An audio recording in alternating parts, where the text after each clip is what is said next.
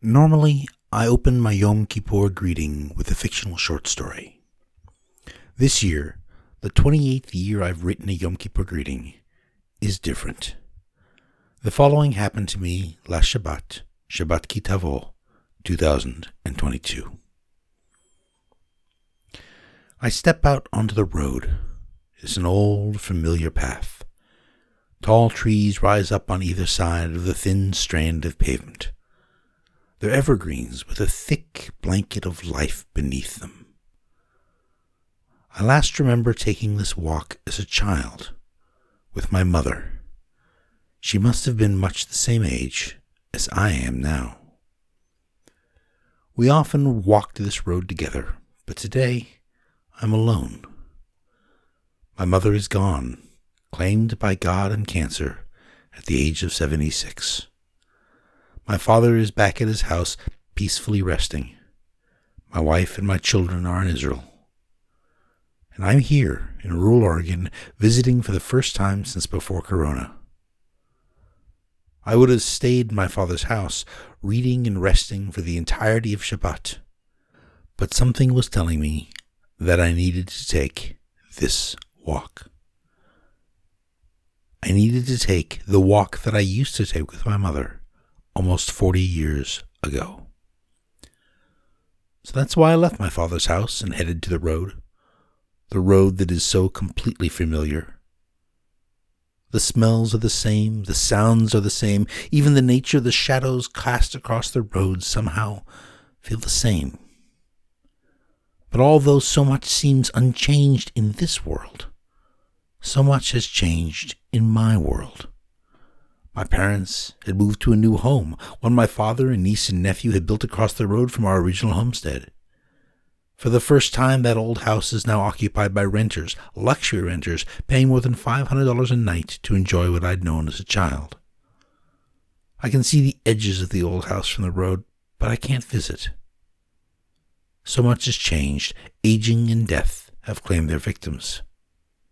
So much has changed. I have changed. I'm no longer a child delighting in the forest.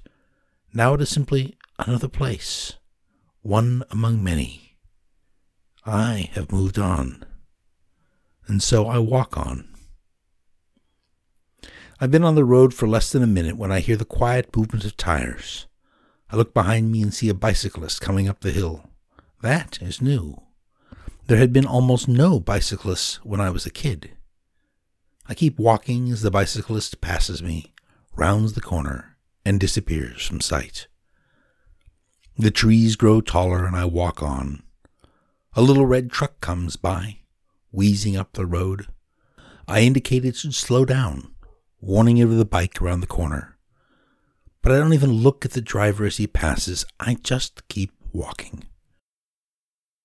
As I arrive at the straightaway, I feel a need to sing.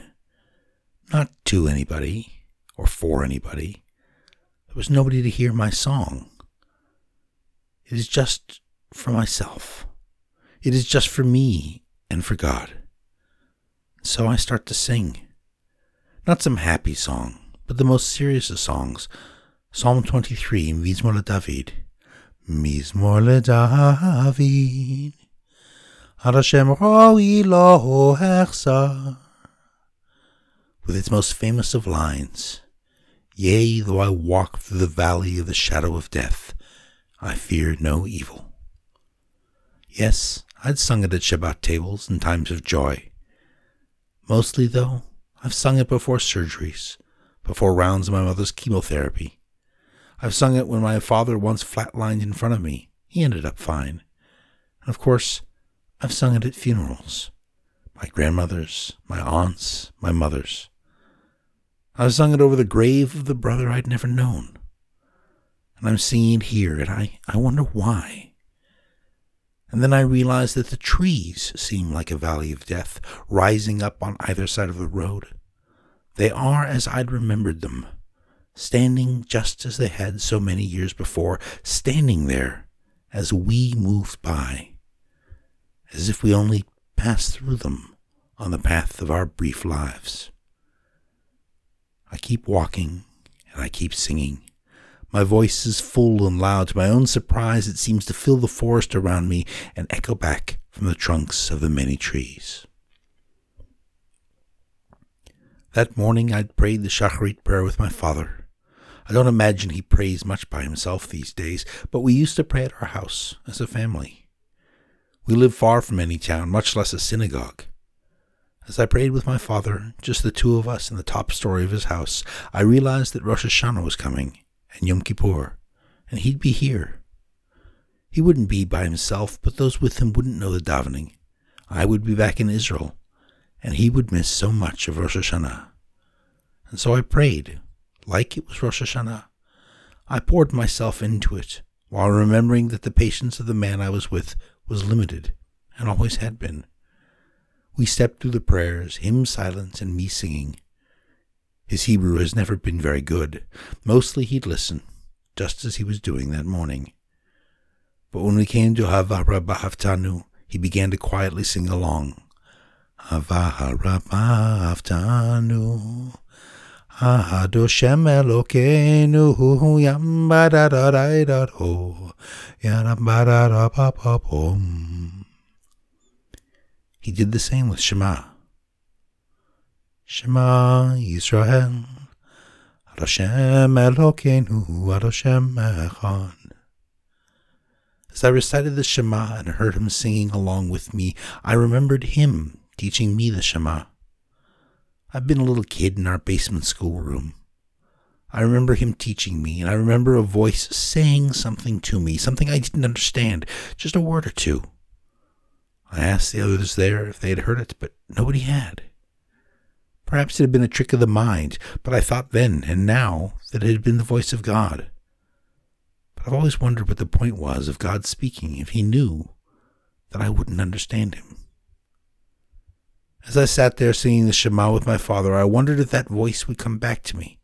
I wondered if it would make some kind of full circle as I led prayers for my father. But there was no voice. And so we prayed and we ate, and my father headed back to bed. And hours later, I left on my walk. I passed a small trail that hadn't been there when I was a kid. Perhaps it leads to the homeless encampment my father had mentioned. I can't imagine many homeless would choose to live up here, though. There's little access to food or water, or for that matter, drugs. We'd had drug users live with us as kids. A lack of access was part of what made my parents' efforts at reform so successful. I keep singing. If anybody did live down that trail, I wondered what they might make of my music. But I keep walking and I keep singing. Yedid nefesh av harachaman. And then, the nature of the season, בראש השנה ייכתבון, וביום צום כיפור יחסמון. מראש השנה ייכתבון, וביום צום כיפור יחתמון. מי יחיה ומי ימות. יבוא on Rosh Hashanah it is written, and on Yom Kippur it is sealed, who will live and who will die. I wonder what the year ahead would hold for my father. I wonder what he would want from that year. I wonder what I want from the year to come. I walk now without singing. I'm just remembering and re experiencing the old sounds and feels the wind passing through the trees, the birds, the rustle of small animals in the underbrush. I remember the dogs that used to threaten us. I remember the sticks and rocks we'd pick up to drive them away in case they found their way to our side of their gate. But there are no dogs now. The old man who kept them is long since dead. As I walk past his gate, I can't help but think about how very transitory our lives are, how the world keeps spinning as we pass through it. Then I remind myself not to think too much. I know that this time, in this place, is meant for experience, not for analysis or for action. I find myself singing one of my mother's old favorites. Tumbala, tumbala, tumbala laika. Spielballa, Spielballa, Spielballa laika. Tumbala laika, Spielballa laika, tumbala laika. Vriendlich soll sein. I remember her singing it, mixing the joy of the song with the sorrow of the world it memorialized. So many people erased as if they'd never existed. My mother had been my age when she used to walk down this road with me. Now she's gone. Is there really something more, something behind the reality we can touch and see? I don't try to answer that question. I just experience it. It eats at me, and I let it eat at me. And in that moment, I doubt the presence of Hashem. And then I see the little red truck again, coming back in the other direction. He couldn't have gone anywhere in that amount of time. The driver slows. Maybe he's concerned about me. There've never been many pedestrians in these parts. Maybe he thinks I need a ride. But fifteen minutes have passed. Surely it didn't take him that long to think of it. He stops his truck, rolls down his window, and leans out of it. He's got the look of a middle aged hillbilly, maybe ten years older than me. Hey there, he says. I was driving down the road, but then Jesus told me I had to turn around and tell you that he loves you. I don't want to interrupt anything, but Jesus wants you to know that he loves you. I tell him I'm not a Christian, and he says he knows that. But the message was the same, all the same. I had to tell you that Jesus loves you. He asks if I'm okay, almost as if he's curious as to why he has been sent. I say I am just fine, and I am in that moment. God bless, I say. He apologizes again for interrupting my thoughts, and then he drives off. He said, Jesus loves you. But that's what the hillbilly in the little red truck could hear. What I hear is that he was driving down the road and then HaKadosh Baruch Hu told him that he had to turn around and tell me that he loves me. A chill runs through me as I realize I was hearing that voice again, that voice from that basement schoolroom in my parents' house. I've been walking down this road, nearly overcome by a sense of limitation. I was facing my moment of greatest doubt in decades. I thought I had been walking with only the faint echo of my mother alongside me. But in fact, God had been walking with me the entire time. And just when I've been on the brink of surrendering to our mortal perceptions, a hillbilly in a little red truck had driven out of his way to remind me that there is more. I step into a glade formed by the intersection of old logging roads. The grass had been flattened like the road was frequently visited, but not frequently enough to justify clearing the branches that block the entrance. I stand there just inside the little meadow and I listen. I hear the birds. I hear a tree groaning as the wind rubs it against its neighbor. It's probably dying or dead and ready to fall, but being held up by one that is close to it. I hear a far off banging, but can't place what it is and I just stand there and listen. Then I head back onto the road and I keep walking. Now, though the presence of God surrounds me, I begin to notice new things about the forest around me the aging of the trees, paths seemingly cut into a hollow near the road. People have changed this world. After all, the trees have been planted by men and the road has been laid by them. Although we can't see the people who have changed it, they have had their impact. But even as I see that impact, I realize it is not what is important. The physical world is simply the material we use in crafting the great work we share with the Lord Almighty. It is simply the threads we weave as we build our relationship with forever and as we hold each other up on the paths of our lives. The work of our hands will vanish, but the work of our souls will endure. As I walk on, I realize just how blessed I am in every way. The Lord blesses me and keeps me. He turns his face towards me and is gracious to me. He lifts his countenance towards me and grants me peace. I want to tell the hillbilly in the little red truck that I am blessed, that I am blessed. but perhaps He knows that already. As I continue on that walk, as I feel the presence of God, I know I'm experiencing divine peace. I sing Mare Kohen. Mare Kohen. Mare Kohen. It's a song sung to describe the light of the Kohen's face as he emerges from the Holy of Holies on Yom Kippur. And I sing Amazing Grace. Amazing Grace, how sweet the sound that saved a wretch like me. I once was lost but now I'm found. Was blind, but now I see. And I walk. In many ways, I have long been at peace. I've used ideas and reason and ways of understanding the world and the Torah to answer the questions that had tugged at my soul. I've lived my life as I felt it should be lived, my soul was not troubled, my mind not encumbered, my world was blessed, and I was not in conflict. When my mother passed, I was at peace with death. I had long been at peace with death, perhaps even when I knew I shouldn't have been. But that peace was not this peace. Less than a year ago, I discovered that my old homeschool teacher was still alive. She'd started teaching in 1947. She's in her late 90s now.